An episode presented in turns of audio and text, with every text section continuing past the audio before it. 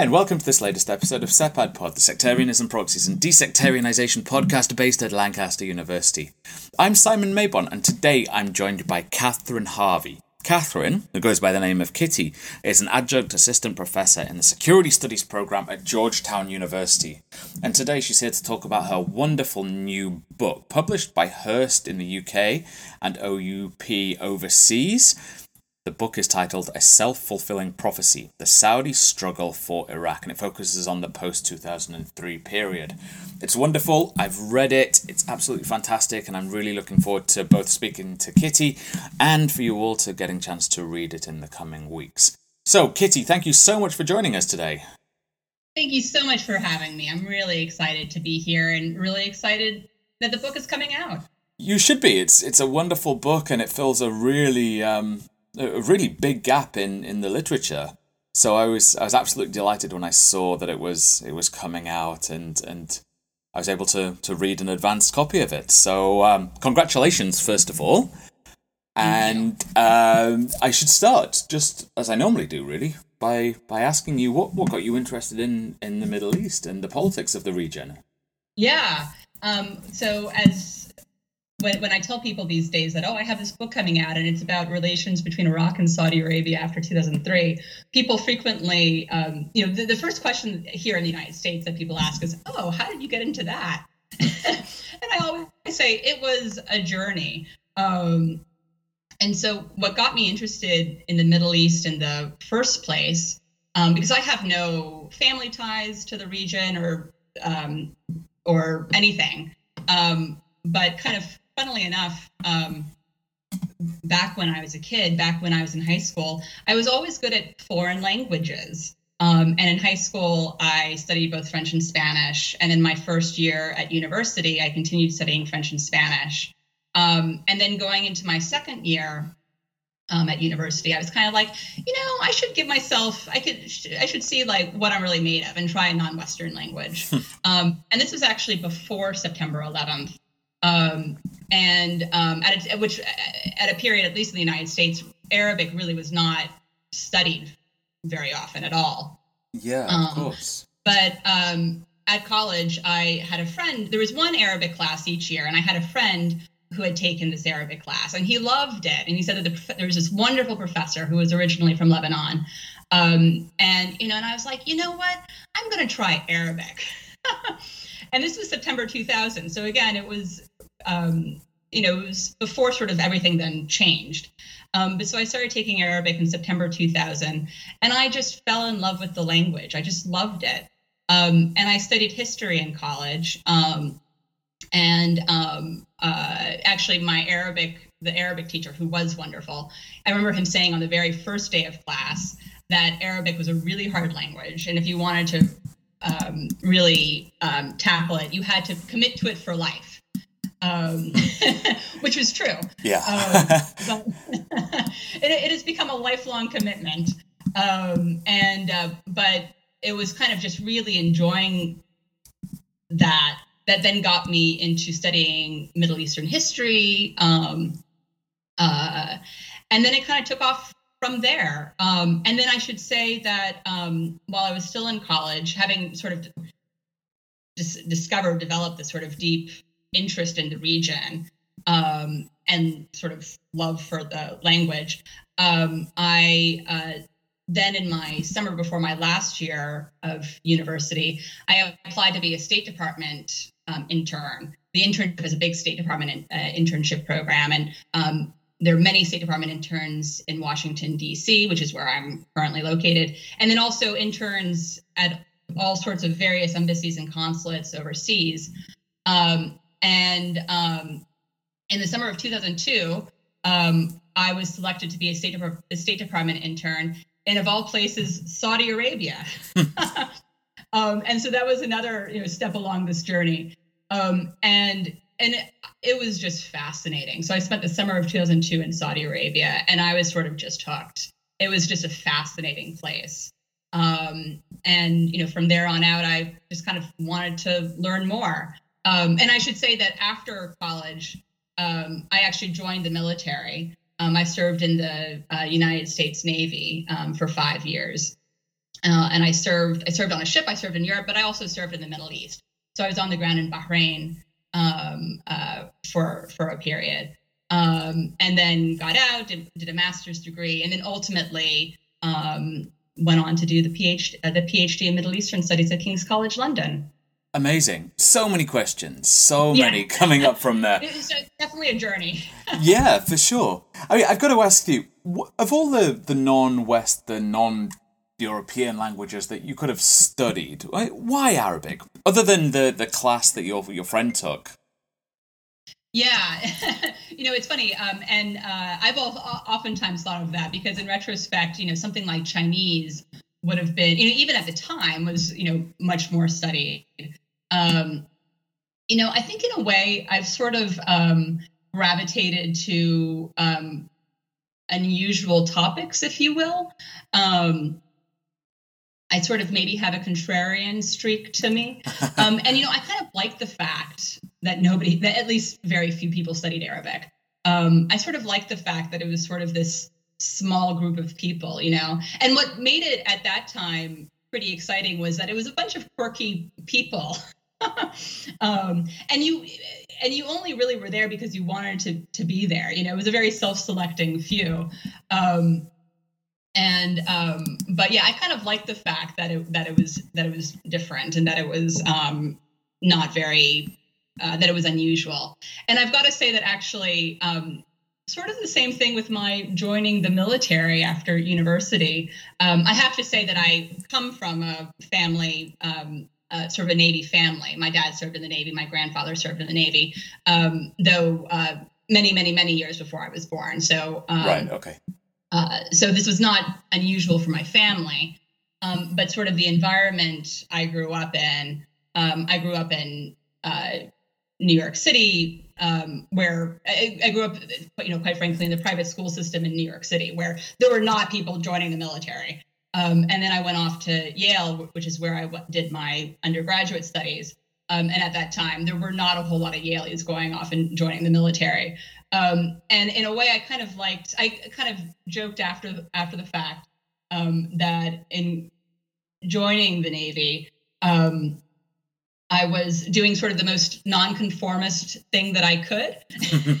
Even though, ironically, I joined probably the most conformist organization that exists. right. Okay. Um, that said, I was always very proud of my service. Sure. Of course. So is that that slight contrarian streak evident in your decision to go into a PhD, or is that is that more down to intellectual curiosity about part of the world and your own sort of life history that you'd experienced? You know, I do think that the um, so the the PhD really developed. and was sort of you know because it hadn't. I, I did the I came to the PhD when I was a little bit older. Um, certainly not old, I like to think, but um, hmm. I was 32, I suppose, when I started it. Um, and um, the PhD was really um, a response to the Arab Spring. Um, even though the Arab Spring, you know, wasn't what I studied and wasn't this, really the subject of my research as it developed, um, but you know, the Arab Spring really made clear that um, you know the the region, the Middle East, is um, excuse me, is undergoing these tectonic shifts, and I want to understand that on a deeper level. Um, but I will say that um, with my book, you, you pointed out that you know there was sort of this glaring gap um, and it was it was a journey how I got to this subject matter because I didn't start out the PhD saying, "Oh, I'm going to study relations between Iraq and Saudi Arabia." Um, but I will say that um, I do sort of have a contrarian streak, and you know, in kind of reading about Iraq, um, you know, reading the secondary literature, the published works on Iraq, you know, it did kind of become clear to me as I dug deeper into my own research that there's a lot more to the story here that hasn't been um, you know, it, there's a lot more to the story. There's a lot more context.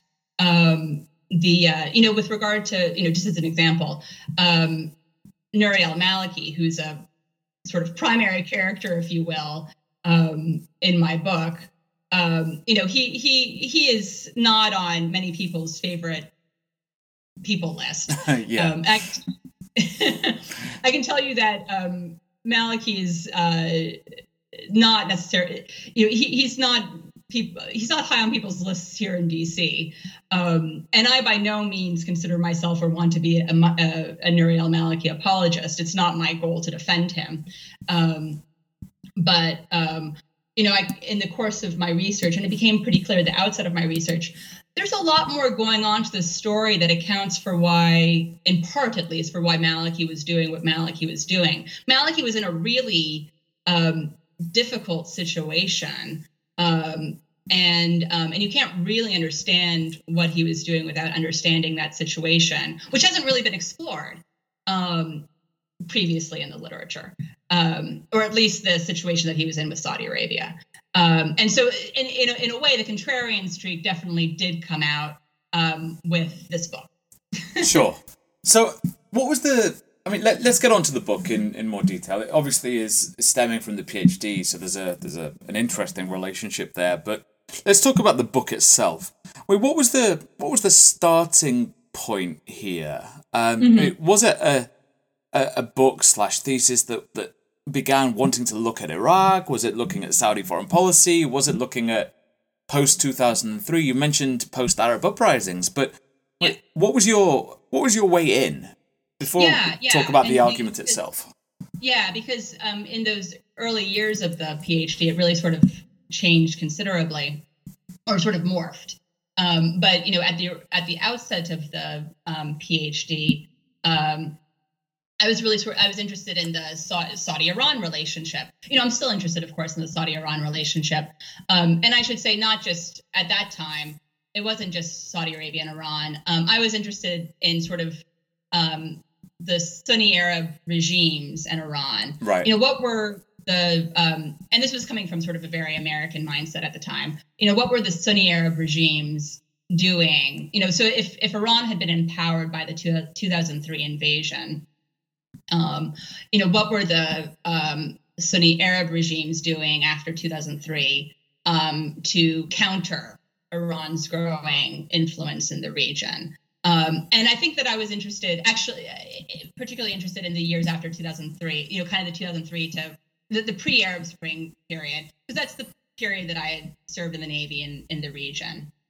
And I should say, I never actually served in, in Iraq. So I didn't really at that time know much about Iraq, to, to be fair. Um, I had spent a little bit of time in Lebanon.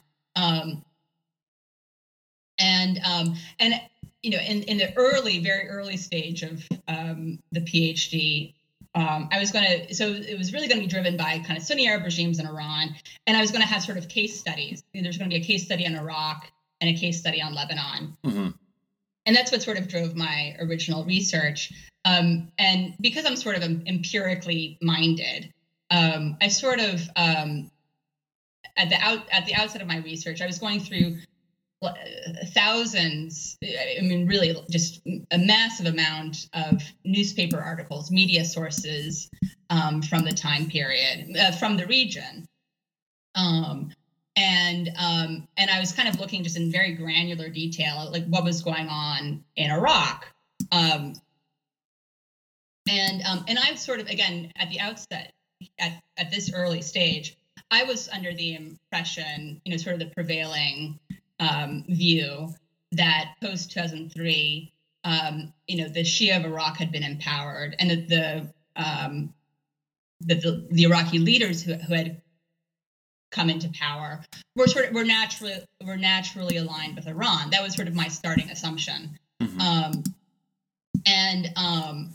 and with regard to the kind of going through this all of this granular detail, it was sort of what I found very surprising and also at the time very confusing was that by sort of 2000, 2007, 2008, um, 2009, particularly in 2007 and 2008, there was a range of Iraqi leaders, um, Shia leaders, but also Sunni leaders, Kurdish leaders, really the full range um, of Iraqi leaders, um, were all saying things in the press saying, we want better relations with the Arab world. Um, we want better relations with, with the Arab world, and we particularly want better relationship relations with Saudi Arabia because Saudi Arabia is our gateway back into the Arab world.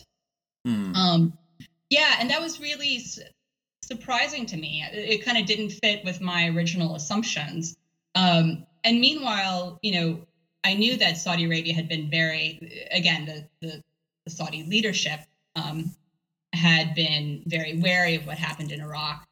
Um, but so the, the Iraqis were reaching out to them, and the Saudis didn't do anything to reciprocate. The Saudis were really nowhere to be found.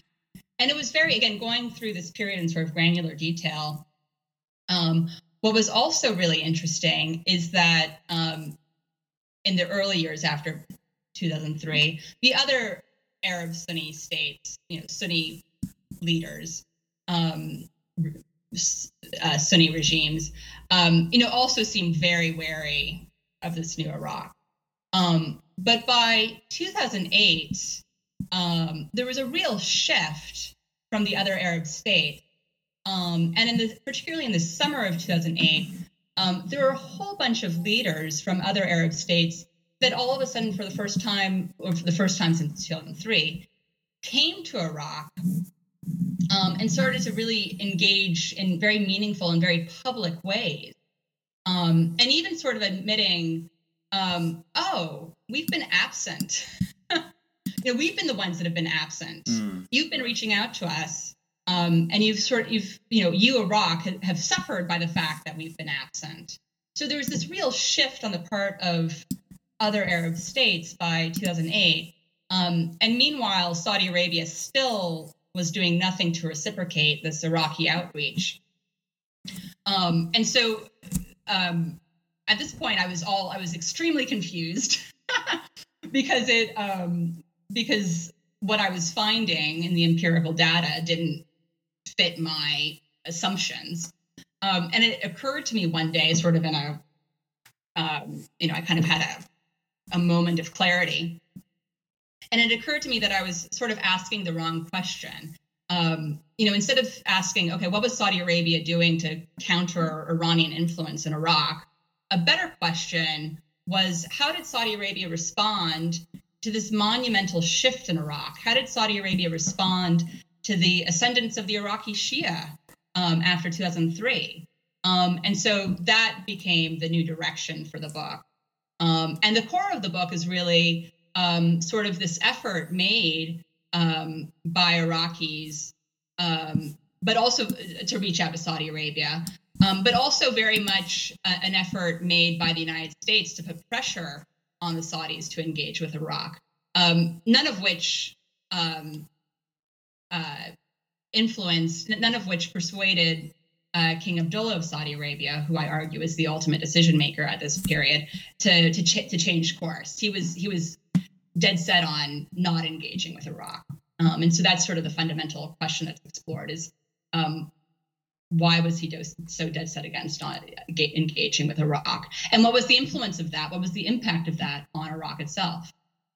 I think that's where there's so much real merit in, in what you're doing in the book, Kitty, in the sense that the, there's there's all of this talk about the Saudis and the Iranians engaging in this increasingly vitriolic rivalry that plays out across the region with devastating consequences in all these different places. But then what what you do in, in the in the years after the, the US invasion in 2003 is, is sort of critically reflect on on some of those assumptions that Saudi Arabia was trying to to challenge Iran. Because yeah. looking looking at that in looking at the Saudi actions in Iraq, we know what the Iranians were doing, but what were the yeah. Saudis doing and, and why? and what what you show is a, a bit of a mess, really. Not yeah. not you presenting a mess, of course, but you uh, you highlight the the the tensions, the contradictions in in Saudi Saudi engagement, which I think yeah. reflect some some serious um well some serious issues with with the Saudi state itself, particularly under under Abdullah, who yeah.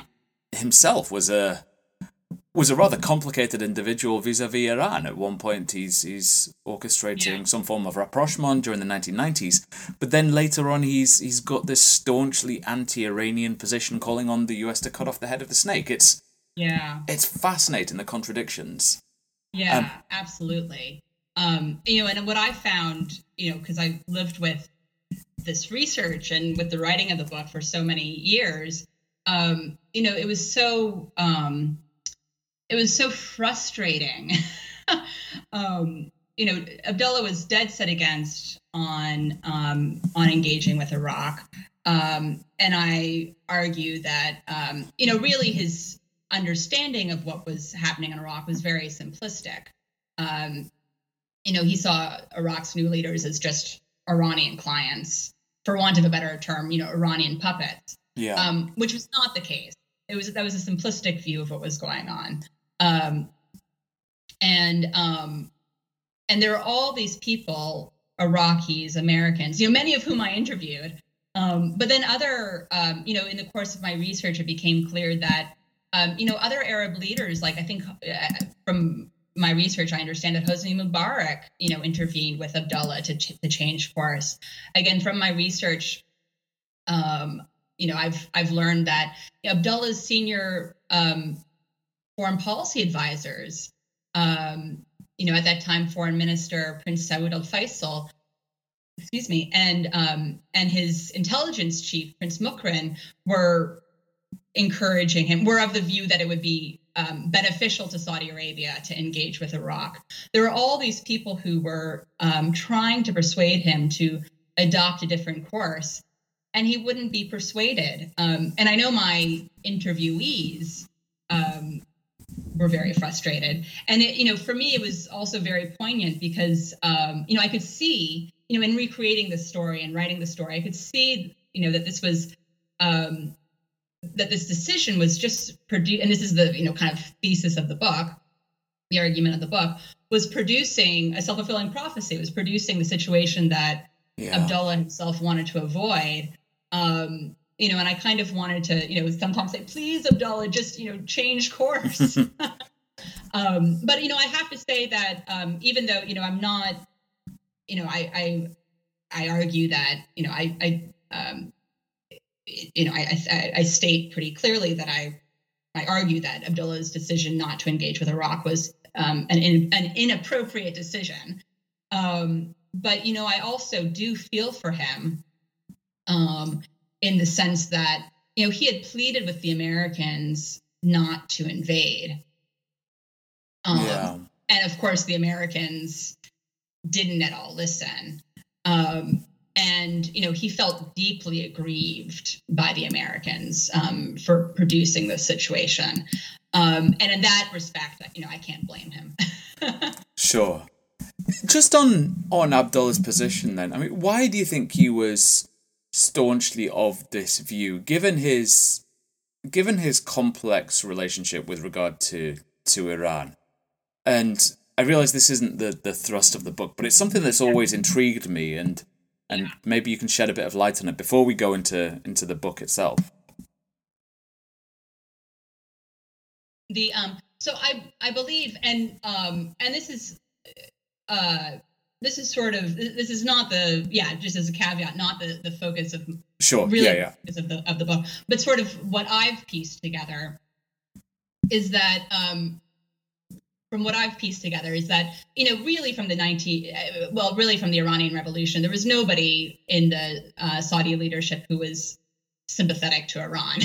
That, that, everybody within the, the, upper echelons of the Saudi leadership um, feel felt highly threatened by Iran and from my research um, I think um, Abdullah was um, uh, I mean one of my American sources who served as um, U.S. ambassador to Saudi Arabia, um, the uh, you know in the Gulf War period, he he told me that Abdullah was sort of the most visceral in his reaction against Iran. That Abdullah was sort of one of the most extreme um, in his views on in his anti-Iranian views within the Saudi leadership. Um, so it is quite a surprise that in 1997 Abdullah himself made peace with Iran. yeah. Um, but so I think that um, and and again, in, in, from the 2000s, from the period of the 2000s, yeah, kind of Abdullah's real extreme anti-Iran views, and quite frankly, also his pretty extreme anti-Shia views um, become apparent. Um, but from what I um, also from my research, Abdullah was cautious. You know, is one of like the one of the one of the major differences between Abdullah bin and Abdulaziz and um, and uh, Mohammed bin Salman um, is uh, where you know uh, Crown Prince Sal- uh, and whereas MBS has been you know called rash. Mm. Abdullah was inherently cautious, and he was in um, his whole view was how do we avoid conflict. Um, and so I think that really played into making peace with Iran in 1997. Um, you know that effort came in the wake of the bombing um, at um, Khobar Towers. Yeah. Um, and I think the Gulf states and Saudi Arabia in particular um, were extremely concerned about a U.S. Iranian, a U.S. Iran confrontation that would get them caught in the middle. Mm-hmm. Um, and so there was a um, sort of a view that making peace um, is is beneficial. Making peace will diffuse this um, these, these tensions. May, you know, the, the, the relationship has gotten too um, too tense. We need we we need a change course. While while while while you know the United States can act as our security guarantor, um, and um, and also I don't have. I mean, I do, I do not have many details. I would love to learn more, but you know, I'm not sure that I'll be able to. But there was also a power struggle going on in the late 90s um, between um, Abdullah and his brothers um, for succession to King Fahd, who at that time was still king but had suffered a debilitating stroke um, and so was really out of the picture. And there was this power struggle going on at the upper echelons of the uh, Saudi royal family. Um, and from what I understand from some of my Saudi sources, this power struggle was just paramount for Abdullah. Um, and I believe, but I don't, I don't have details that somehow the um, the effort to make peace with Iran became sort of a chip in Abdullah's favor. That this was something that right. was also sort of personally good for him. Sure. So, Kitty, I mean, you've you've just, I think, shed quite a bit of light on on some of the intricacies of of Abdullah, but there's still a, a glaring tension, I think, with with that, and I think I agree with you on on your reading of Abdullah, but and his his position with regard to Iran, but. How do we then understand his refusal to engage with Nouri al Maliki? And this is the, the thrust of the book. And yeah. the Saudi refusal to to seriously engage with Iraq post 2003. Yeah. And all I, what I, you know, so um, and what's ironic is that Maliki, on his first trip abroad as prime minister in July 2006, um, Maliki's first trip abroad was to Saudi Arabia. Um, and that was a very concerted effort to um, recognize that, you know, it, it was recognized that Saudi Arabia was particularly um, aggrieved by the 2003 invasion. And so this was an effort um, for Iraq to reach out, particularly to Saudi Arabia. Um, and I should say that you know the Americans, this was a big priority for the Americans, but it was also a big priority for the Iraqis. I think for Maliki himself, it's not like the Americans forced um, Maliki by any means to go to Saudi Arabia. Um, he's he's absolutely he and his advisors absolutely saw the value um, in this. Um, and so uh, Maliki went to Jeddah, it was I, I believe, um, and I think all the atmospherics were really pretty good. And I think that the um, I think the meeting itself actually went well. Um, but within two months, um, literally, I think maybe six weeks later, um, Abdullah started to accuse Maliki of having lied to him. Um, and uh, if you sort of the the standard narrative um, is that, at least from the Saudi perspective, from the Abdullah perspective, is that Maliki came to um, Saudi Arabia, made a whole bunch of promises to Abdullah, um, which he then failed to carry out. Um, and that Abdullah therefore concluded that Maliki was a liar and determined never to deal with Maliki again. Um, that's the, and I think, quite frankly, again from my research, you know, I I I, I do not pretend to know what was going on in Abdullah's head. Sure. But I think from Abdullah's point of view, that's truly what he believed. Um, it's it seems like he truly believed that Maliki had lied to him. Um, meanwhile, so I, I do not think that um, Maliki, of course, did meet with Abdullah. I don't think that Maliki made promises to Abdullah. I don't know where Abdullah got the impression that Maliki had made promises to him. You know, I do. Um, again, it's not something that um, I, I, discuss it at length in the book. Um, also, I'll only say briefly here. You know, Maliki, Maliki, and not not just Maliki, but you know, there were any number of people in Iraq who wanted, who were antithetical to the to the new order, um, mm. and who set out to undermine the new order and to undermine Maliki. Um, you know, and I, um, many of whom had access to the Saudi leadership. Um, and I'll only say just briefly here, but I get into more detail in the book that, you know, it's possible that somebody um, sort of was manipulating Abdullah um, and um, kind of planted this sort of idea into Abdullah's head that um, that Maliki had lied to him. I, and again, I go into much greater detail in the book about that. But what I but what I do say in the book is that you know Maliki was a, con- a convenient scapegoat. Um, yeah. You know, again, there's all this grievance. What what I what I can say is that there was all this grievance um, on the part of the on the part of the Saudis, and really on the on the part of Abdullah. You know, much of which was very understandable.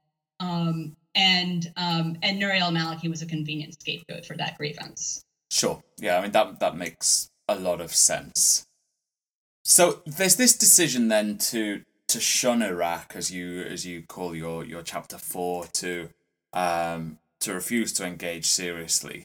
Yeah. But then how does how does it evolve from there? And I'm thinking in particular of the the the ongoing electoral politics, and I'm thinking the um, the the uprisings of, of 2011, which didn't really take hold in Iraq, although there's there's all these other protests that are sort of going on on a semi regular basis. So how does how does this decision not to engage evolve over time?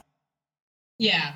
So what I argue in the book is that, um, uh, and as I said, uh, you know, 2006, really in Maliki's first government, which was 2006 to 2010, um, really in the 2007 2008 period, um, the Iraqis and a whole range of other people, as I was saying, were making a really concerted effort to reach out to Saudi Arabia to produce um, an opening between Saudi Arabia and Iraq. Um, and the Iraqis were doing this in 2007. And then when other Arab states started to engage meaningfully, they sought to capitalize on that and again reached out to Saudi Arabia. Um, and um, and meanwhile, again, just to reiterate myself, the Americans were putting pressure on the Saudis at the highest levels to to to, to open up to to Iraq. Um, and this and, is from know, when? Sorry, it, and, and, what? Sorry, what year was this? The Americans putting pressure on?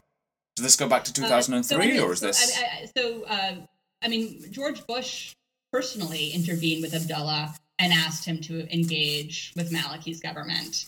Um, and so, uh, you know, um, Bush left office January 2009.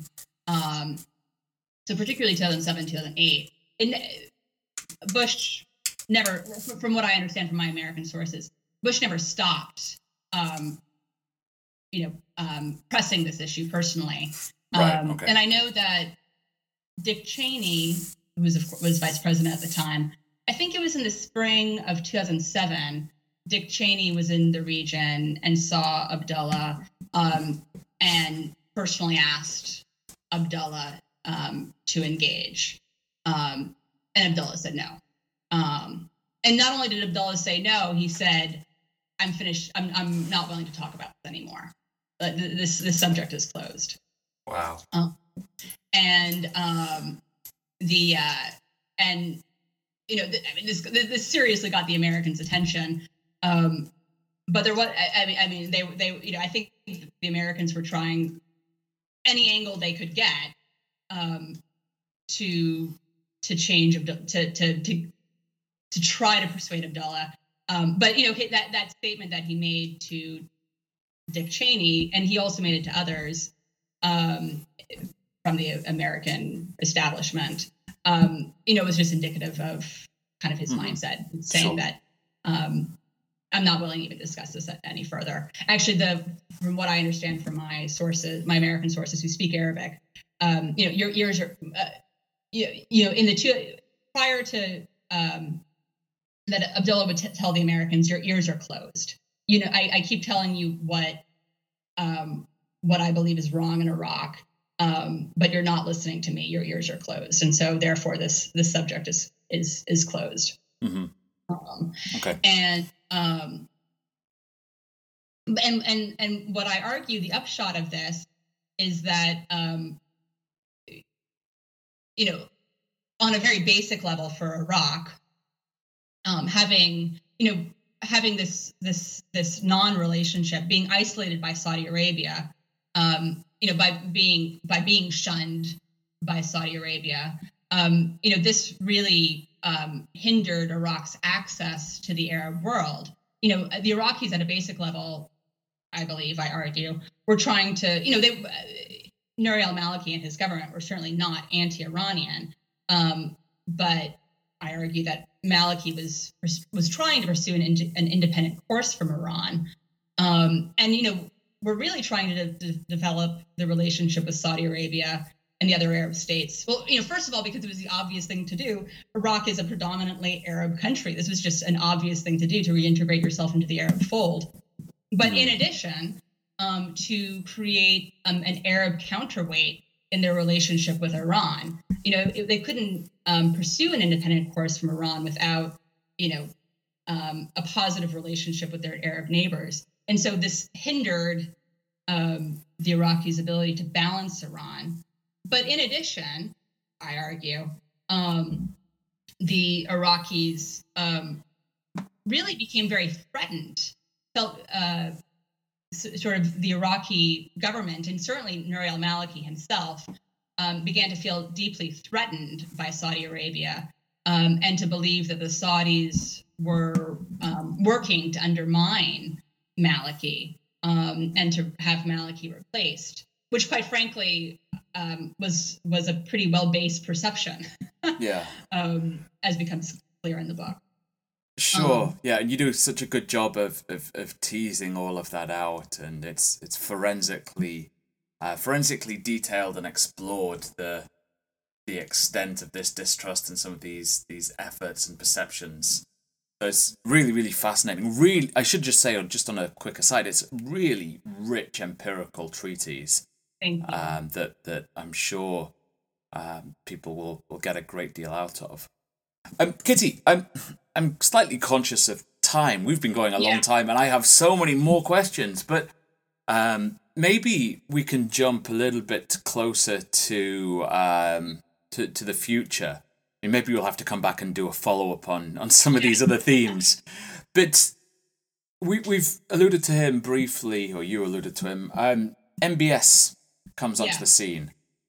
How do how do things change with a a new crown prince who's perhaps a little less cautious? I think that was the very diplomatic way that you uh, referred to to Abdullah and his difference to MBS.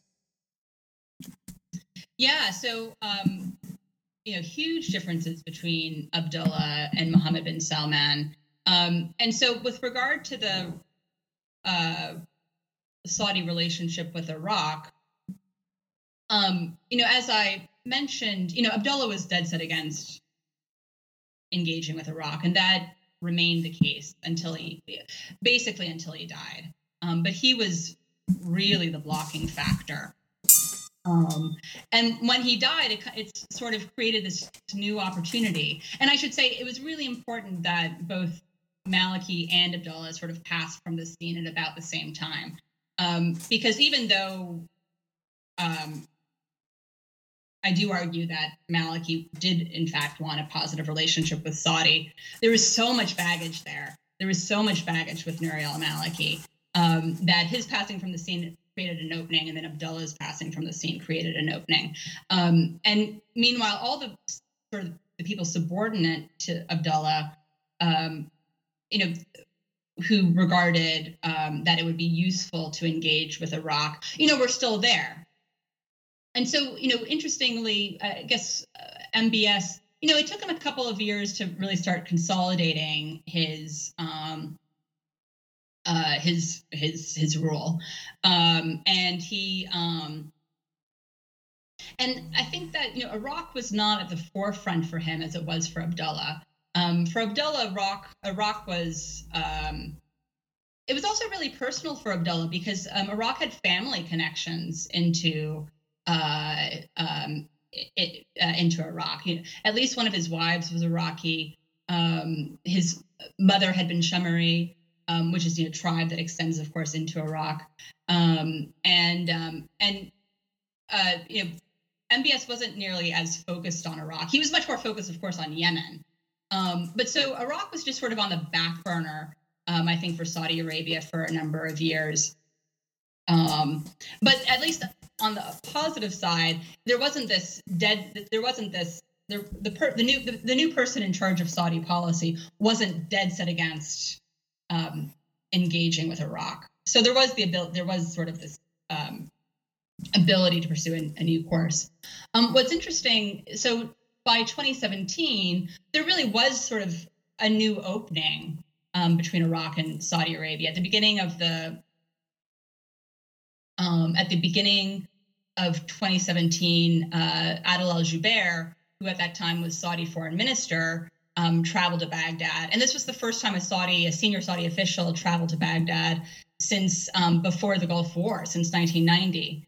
And then soon thereafter, um, a number of Iraqi leaders, including Prime Minister Haider al-Abadi traveled to Saudi Arabia, and that was sort of really the genesis of the um, sort of the new relationship.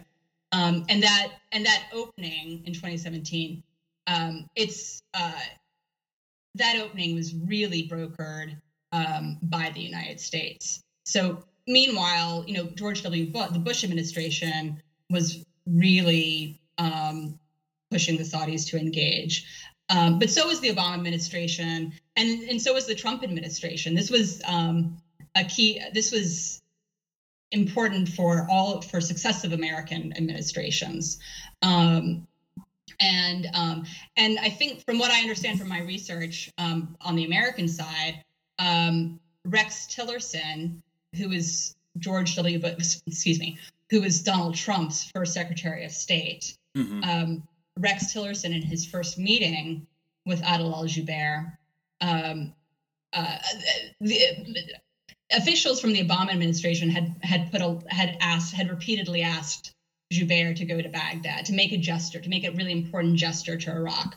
Um, and you know relations between Saudi Arabia and the U.S. were um, pretty dire at the end of the Obama administration, and the Saudis. Um, this wasn't something that the Saudis would do, but Rex Tillerson, Donald Trump's first Secretary of State, um, uh, in his first meeting with Jubeir, made the same request. Said, "You know, we would love for you to go to Iraq." Um, and I think it was two weeks later that Jubeir went to Iraq, um, and um, and the relationship has developed from there. You know, it, in fits and start. I think the Iraqis for a long time, and maybe it very much still today, you know, have been hoping to see more um, materialize from the relationship. But that was really sort of the genesis of this new relationship between Saudi Arabia and Iraq. That's really interesting. Really, really interesting. And having that contextual background and the, the influence of, of of the US is is useful as well. Yeah. Um, yeah, and I say again from my Iraqi some, some of my Iraqi sources, you know, they um, they emphasize to me how important the uh, role of the United States has been in brokering the relationship. Right. Okay. That's that's really interesting to hear. And there's there's interesting stuff I think to to pick up on with regard to some of the Saudi outreach programs towards um maybe some of the the beyond the usual suspects.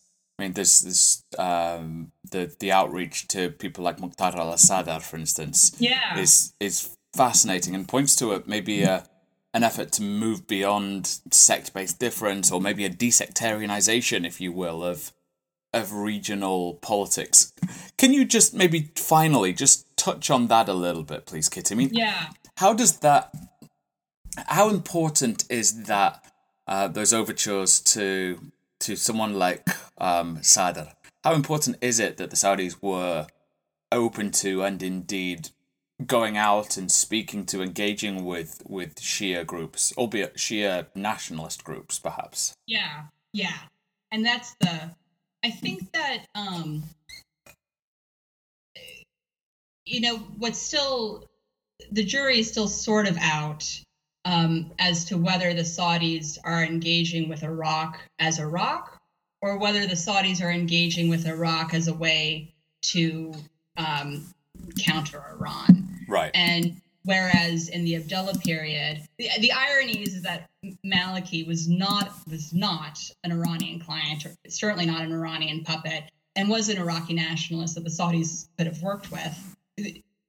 Um, but that's not the way Abdullah saw it, and Abdullah effectively and isolating Maliki just pushed Maliki towards Iran, and the the Saudis you know even if even if they are engaging with iraq today primarily to push back against iran they at the very least recognize that um, you know somebody like muqtada sadr um, you know may may come from you know a prominent you know uh, one of the main shia um, uh, you know families of great learning but that doesn't mean that he's um, beholden to Iran. you know, they, they at the very least see, have a, a, a um, greater understanding of, um, you know, I, I, wouldn't say that they have a deep understanding maybe of sort of the Shia landscape in Iraq, but they have more of an understanding at the very least of the Shia landscape in Iraq. And that just because you're Shia, you're not pro Iran. Um, and so the jury, you know, I would love to say that the that the Saudis have recognized that um, it's useful to to build these bridges in and of in and of its hmm. even in yeah. and of it themselves. Sure. But I'm not sure that's the case. Um, the jury is still out. At the very least, it's it's a much more positive development than it was, you know, 15 years ago. Sure. Well, I think ending on a positive note is about all we could have asked for yeah. from this. Aside from the fact that you have this absolutely wonderful book that is that is almost out um, out due out in the UK on the 30th of September, if that's correct. Yes. And then in the US, early 2022. Yeah, January 1st. January 1st. Excellent. What a good way to start the new year. year. Yeah. So, Kitty, thank you so much for your time today. There really is so much more that we could have discussed, but I hope we get a chance to uh, to pick up on these other themes in due course at, at some point in the in the not too distant future. So, thank you so much. Thank you so much. I really appreciate it. And I really appreciate you showcasing the book. A huge thanks to Kitty for her time today. You can find her on Twitter at Kitty S. Harvey. That's at Kitty S. Harvey. And uh, you can check out her book, which is now out in the UK and coming out in the US in early 2022. A huge thank you to you for listening, as always. Please do like, comment, subscribe, share, do all the things that one might normally do or be requested to do with this type of thing. As always, until next time.